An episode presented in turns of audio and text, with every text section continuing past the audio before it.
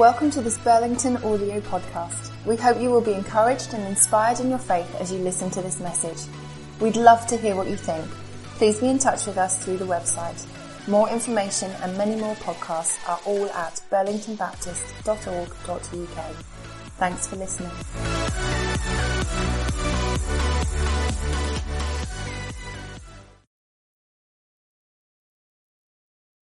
Great, thanks, uh, Rach, very much. Uh, thank you to uh, those of you who prayed for us uh, a fortnight ago. Uh, Kerry and I were leading a team of uh, pastors going to uh, Canada, where we were running a learning community for 12 churches. Most of them were Mennonite churches, helping them think through the new environment that they find themselves in and uh, as we help them, that helps us to think about how we are called to be the church in the new environment that we find ourselves in. Um, early in the process, we ask them, so what's your strategy for church growth? Sex was the answer. And I thought, wow, that's something we haven't thought about. Uh, but they didn't mean it like that. Uh, their communities, uh, the Mennonite community in Canada was super kind of tight as a community, and they typically, the next generation would have uh, maybe slightly more children than the generation before, and uh, the, those uh, children would grow up in the faith and come to the knowledge, the saving knowledge of Jesus, and then there were too many of them, so they would plant another church made up of their own uh, kind of families and, and, their growth that way. And, and, for quite a long period of time, that's how they grew. And so they, they didn't really need to think about mission or think about the outside world because they would just keep growing. And, uh, uh, and it's easy when things are going well not to think about what's beyond your borders now in, in, the world that they're uh, waking up to, which is the world that we're very much uh, familiar with, uh, not only they're having less children, but that's no longer happening in quite the same way because communities are just not knit together in anything like the same way that they uh, used to be. So, like us, they're asking those same questions. How on earth do we create a Jesus community that, uh, uh, that can reach out into the world and is uh, salt and light where they have been uh, placed? And uh, so we send, bring greetings back, having sent our greetings from uh, 12 churches about an hour outside Toronto, Kitchener, and Waterloo that share our same passion for trying to work out what it means to be the body of Christ that's broken open and poured out. Bread that's broken open, the wine that's poured out for the life and hope of uh, the world. So thank you so much for your uh, prayers. Claire's done a great job these last few weeks. And uh, yeah, you can give her a cheer. She's not uh, she's not here. She's in Sheffield, so you have to cheer loudly. Uh, Claire and the, the uh, Dan and uh, Becky are at uh, are two days away as part of the internship program with interns from around the country. They're on two days of teaching on spiritual warfare. So we're looking forward to hearing what they have to say when they come back, having done all things to stand to stand firm. But Claire's done a, a brilliant job these last few weeks, and then unexpectedly last week, helping us think through. Uh, the shepherd's heart the calling of the shepherd, the evangelist's heart, the calling of the evangelist, and uh, the teacher's heart, the calling of the teacher. And then last week, helping us, encouraging us to think about how those different callings, those different hearts get expressed in celebration at the center and the things that we all do together and also in our communities, the things that we do in our extended families and uh, so on. The podcasts are all up. They're well worth listening to. Uh, if you missed it, you can get those straight off the website or uh, on iTunes or wherever you normally get the uh, podcast. A few weeks ago, um, I talked about uh, one of the problems that, the, of communication that we uh, experience, or one expression of the problem of communication, and I, I, I reminded ourselves about the, the Vision Sunday when we had all those uh, communities up the front sharing just a little bit about the life within their community. Uh, and, and yet how whilst, whilst we have that and whilst there are lots of communities, in fact all the communities are saying we, we need help, we need more people, we're open, we'd love you to join us. We have this disconnect of people not being able to find where they fit, perhaps not feeling that we as a whole community are as welcoming or as good at that welcome as we used to be and, and so on. Uh, and so I invited you to come and to, uh, and to continue the conversation with whatever perspective uh, you might have to bring on that. And I want to say I'm super grateful to those of you who've taken the time and the trouble to engage in these kinds of conversations. They're so helpful to us uh, as as a church. We, we need the conversation all together. It's a, imagine for a moment that we, we stuck a, uh, I don't know, perhaps a statue right in the middle of, uh, of the pews uh, there. Not for any particular religious reason. This is just a, uh, an illustration. And uh, we, we all from our various sitting positions would see only part of the statue.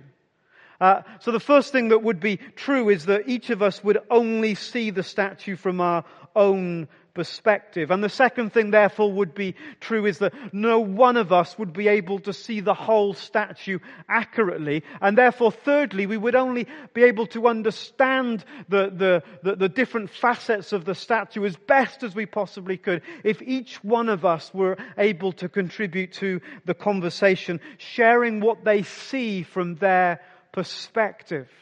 And it reminds me that not only is our, our individual perspectives uh, valuable to us, they are super valuable to us as a whole community. Thank you so much uh, for those conversations. And one recent illustration of how those conversations are, are helpful was uh, crystallized for me in what happens at coffee time.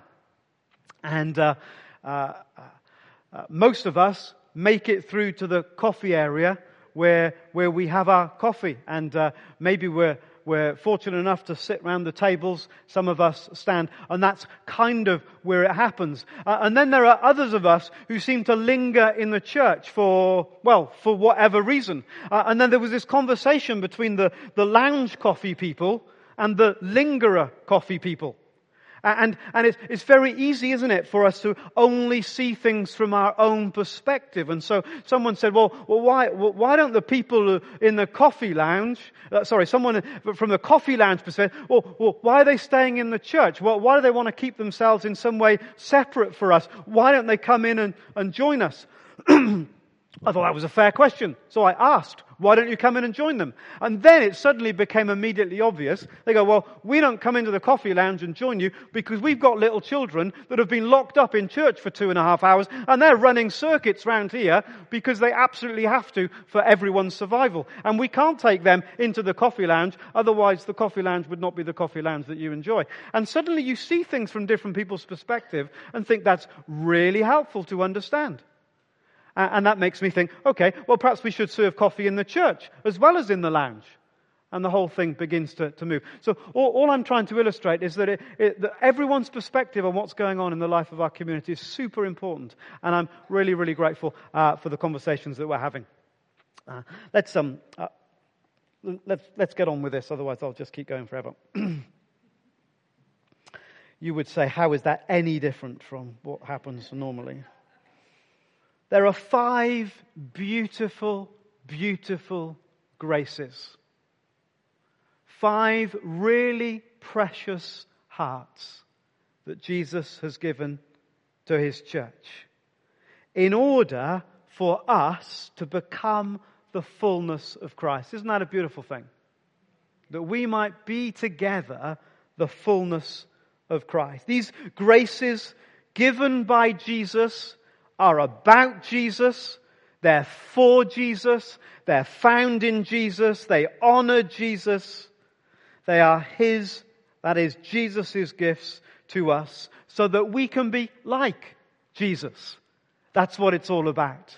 Not only does he say, come follow me, come be like me, but he gives us the grace in our lives in order that we might be able to do that. It's not that we have gifts, but that we are a gift. A gift to each other and a gift to the world. I, am excited about this whole Advent thing, about the idea of us being little starlights all over the town uh, and beyond. And sometimes we've used the phrase, we are kind of little Jesuses wherever we go. This powerful reminder that in us is the grace of Jesus. And we take that grace with us wherever we go and in all that we do. Reflecting his heart, we are his body connected to the head. We need all five in order for the body to live. We need all five in order for us to reach the fullness of Christ. The apostolic heart, the apostolic calling, has been likened to the endocrine or the glandular system in the body, which helps the body to develop, to grow, to regulate mood and uh, reproduce. The, the prophet calling is like the central nervous system, keeping us in touch with the messages that are coming from the head, helping us to listen carefully and to respond actively to them. The evangelistic calling is like the musculoskeletal system that helps us touch and feel and reach out and move. The, the shepherd is like the circula, cir, circulatory or the respiratory system that helps oxygen flow around the body, keeps us all uh, in touch and alive. And the, and the teaching calling is like the digestive system, helping us nourish, uh, helping us, our body stay nourished and energized. The point is we need all five. And in the same way, we wouldn't be happy if four of those systems were working well in our body and one wasn't. We wouldn't be happy because we, we would know that the one that wasn't working would have such a significant impact on our body as that our living function would eventually cease without it working properly. And I've been reflecting on uh, the way that the enemy has sought to divide his church, to, sorry, divide Jesus' church uh, along these lines of good things. So you have the, in particular seasons in church history or particular uh, tribes uh, that emphasize one or other of these graces, of these living systems that we all need. But then, because they don't care so much for those other living systems that we also need, perhaps they or we together don't flourish in the way that we, we hope. So, so you get um, sort of tribes or denominations or groupings within church or periods in church history when the, the teaching kind of uh, movement, the teaching kind of heart, the teaching grace has been predominant, and you get a load of great things when that happens. You get things like colleges and seminaries, and you get the Sunday school movement, and you get Christian publishing, and you get Christian radio broadcasts, and you get Christian education, and a re-emphasis on, on Bible study and Bible tools and, and translating of the Bible and so on. And all of those things are super important, aren't they? And uh, for a season, the church kind of throws itself into, in, into that, or a particular tribe or denomination reacting to, to what other Christians are doing, throw themselves into it. And you can see these waves with, with all of these, the shepherding uh, kind of season or tribe, and you get a whole tribe of Christians, and they're emphasizing uh, healing, emphasizing counseling, emphasizing spiritual gifts, emphasizing body ministry, healing ministry, and, uh, and so on. And then you get the evangelistic kind of seasons in the life of the church or, or tribes within the church. And, uh, and you get mass meetings and Billy Graham crusades and the church growth movement and Christian TV and seeker sensitive services and multi-site churches and so on. And then you get the prophetic season or the prophetic tribe uh, emerging with its emphasis on prayer walking. The whole March for Jesus movement was a very prophetic movement. 24-7 prayer, a very prophetic prophetic movement, international houses of prayer, the justice ministries like anti-slavery, anti-sex trafficking, uh, anti-modern day slavery and so on, are all part of that prophetic kind of heart and calling and, and, and wave. And those are all brilliant things, aren't they? You go, yes. And then finally you get the apostolic kind of season, the, the unreached people groups and that focus that we had some years ago on, on the 1040 window, those places in the world where the gospel has least been preached, emphasis on, on movement rather than static church, emphasis on church planting, house churches, organic missional church, and so on. Uh, but what the enemy seems to have done, I think quite cleverly, although you don't want to give him too much credit, is just to keep those things divided.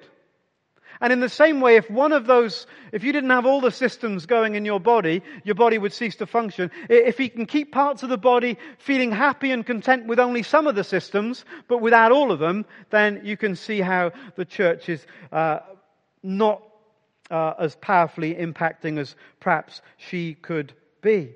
And then there have been these glorious moments in history when, in the purpose of God, those things have come together. Do you remember that um, sermon series we did on Malachi? Will revival come? Thank you, Margaret. Yeah. And, and, and, we looked at, and we looked at the way God prepares his people for a new, fresh move of his spirit. And although we didn't use this language then, one of the things that, that we were saying is that there just needs to be a coming together of the various graces, the various hearts, the various callings that represent the fullness of Jesus' ministry. So, for example, during the 18th century, the very apostolic John Wesley and the quite prophetic Charles Wesley and the evangelist George Whitefield worked together and ignited what became the Methodist uh, movement. And around the same time, Jonathan Edwards' teaching gift in the US combined with the influence of Whitefield spark the first great awakening on the other side of the pond. It was in the 19th century that Hudson Taylor, very apostle-like, D.L. Moody, very evangelistic-like, and Charles Spurgeon, very teacher-like, were active contemporaries whose work uh, contributed to a significant release of God's Spirit uh, around the world. During this same era, William Booth, apostle, Catherine Booth, prophet, started the Salvation Army. George Muller, apostle and shepherd, began his work with orphans. Charles Finney was an evangelist who, along with the Methodist circuit riders, the Baptist missionaries, and so on, uh, uh, sparked the Second Great Awakening. So we're, we're not pigeonholing people. They're only apostle, they're only this, or, but, but, but people that, who, whose kind of heart and sense of calling was broadly within the grace of the apostle and broadly within the grace of prophet, broadly within the grace of, of the evangelist. When these things came together, something happened in the purpose of God that was not happening and does not seem to happen when those things are separate. All very interesting, maybe, or maybe not. All very theoretical, maybe, maybe not. Maybe not. For this reason. For us to have the impact of Jesus, then we need the whole of Jesus, yeah? We have the whole of Jesus. Isn't amazing? In us is Christ, the whole of Jesus, and therefore the hope of uh, glory. Verse uh, 7 of Ephesians 4, where this whole kind of series has been coming out on, but to each one of us, grace has been given as Christ apportioned it. And the beautiful thing about these graces is that there is no one here who's not on the board, who's not in the game, who's not on the team. And by being on the board, I'm going back to that jigsaw uh, metaphor that I talked about some weeks ago. You see, what we need to know about a jigsaw is that we need every single piece to complete it. What God is building here, just like you're building your Christmas jigsaw, what God is building here requires every single piece in order for us to build it. Some of us have found our place in the building, in the construction, and, and maybe you've been there for a long time. For those of you who feel like I've been doing the same thing for a long time and I'm getting fatigue, I'm beginning to, enemies whispering, is it worth it? Am I doing the right thing? Uh, all of that kind of, uh, all of that kind of stuff. Just think about the half completed jigsaw puzzle where you've completed the whole of the sky and then someone comes along and takes a piece out of the sky and walks off with it. Mothers have been known to kill for lesser crimes. Suddenly, that which was kind of glorious has a piece missing. And it's a reminder to us that you might have been in that sky for a long time and think, I'm not even sure what I'm doing there anymore. Oh, the Spirit of God would say, absolutely, please, that piece needs to stay right there because it's part of the whole that's getting uh, built. Others of us perhaps are, are on the board, but we're not quite so sure uh, that we found our place. And what it's so easy to, to hear when we haven't quite found our place. What it's so easy for the, for the enemy to whisper into our minds is, you know, I haven't found my place. I, I don't fit. I don't fit. And maybe you've had a few bad experiences. Do You know, if you ever got a puzzle piece and you've tried to jemmy it into a place because you just want it to fit. And you get to the point where you don't really care where it fits as long as it fits and you try and elbow it in. And then you end up realizing, no, no, no, it's just, it's just not the right place for it. And, and, and it's easy for us to feel I don't fit, which leads to another lie I'm not needed. needed. What if you're doing a puzzle and then there are some of the picture is complete and then you've got these um, uh, the pieces that are still yet to, to go into the picture and one of those pieces drops on the floor? Do you care? Absolutely. Absolutely, you, because you know that that piece is super valuable. It's as valuable as the piece that's already in place because we need all the pieces. And, and if, if, hypothetically, one of your children, two boys, hypothetically, was to take one of the pieces not yet in the picture and hide it, what would a mother do? Hypothetically. We have two boys that have been closer to death than at any other time in their childhood by thinking it's hilarious to take one of those pieces and to hide it somewhere. They won't be doing that again in a hurry. Because we know that piece is valuable. It's not just a piece. That is the piece that we need for this whole thing to work. It's absolutely needed. And the trouble with when we're trying to piece it all together is that sometimes it's only when some other pieces move into place that you understand where your piece fits into place. Sometimes you've got the puzzle going on here. I'm an expert at puzzles. You've got this puzzle going on here, and then you've got within the puzzle a kind of mini puzzle going on that isn't connected to the big picture because you found a few pieces that fit together. Now that's a messy time, isn't it? You've almost got a rival picture going on. And you're not quite sure how the whole thing's going to fit together. And then one day there's a linking piece and you go, ah, God knew what he was doing all along. And so sometimes we're, we're coping with the mess, we're coping with the tension. There's this piece and there's that piece, and there's a few pieces together, not quite sure how that fits in uh, uh, together. And then suddenly it all comes together in the purpose of God. Feeling you don't fit in, though, can be such a painful and debilitating feeling. And I know some of you have uh, observed this when perhaps you've done something in the life of this community or somewhere else for a while, and then for whatever reason, a season of life, a change, you no longer do that particular job, and you really struggle to work out, well, how, do I fit in this new world? I'm not quite sure how it, how it all comes together. And we become aware of how, of how painful and how hard that can sometimes, uh, sometimes be. But perhaps here is the killer truth. And uh, Maybe I should wrap it up just with this. Not sure I will, but maybe I should. On John's basis, just keep going, John, isn't it? Eventually it'll come good, isn't it? I'll just keep going. You keep strumming, it comes good. If I keep going, it'll come good. The, the, the killer truth is this, I think. In Christ's body, we fit because we are different from each other not because we are the same. In the world, everyone is trying to fit by being the same.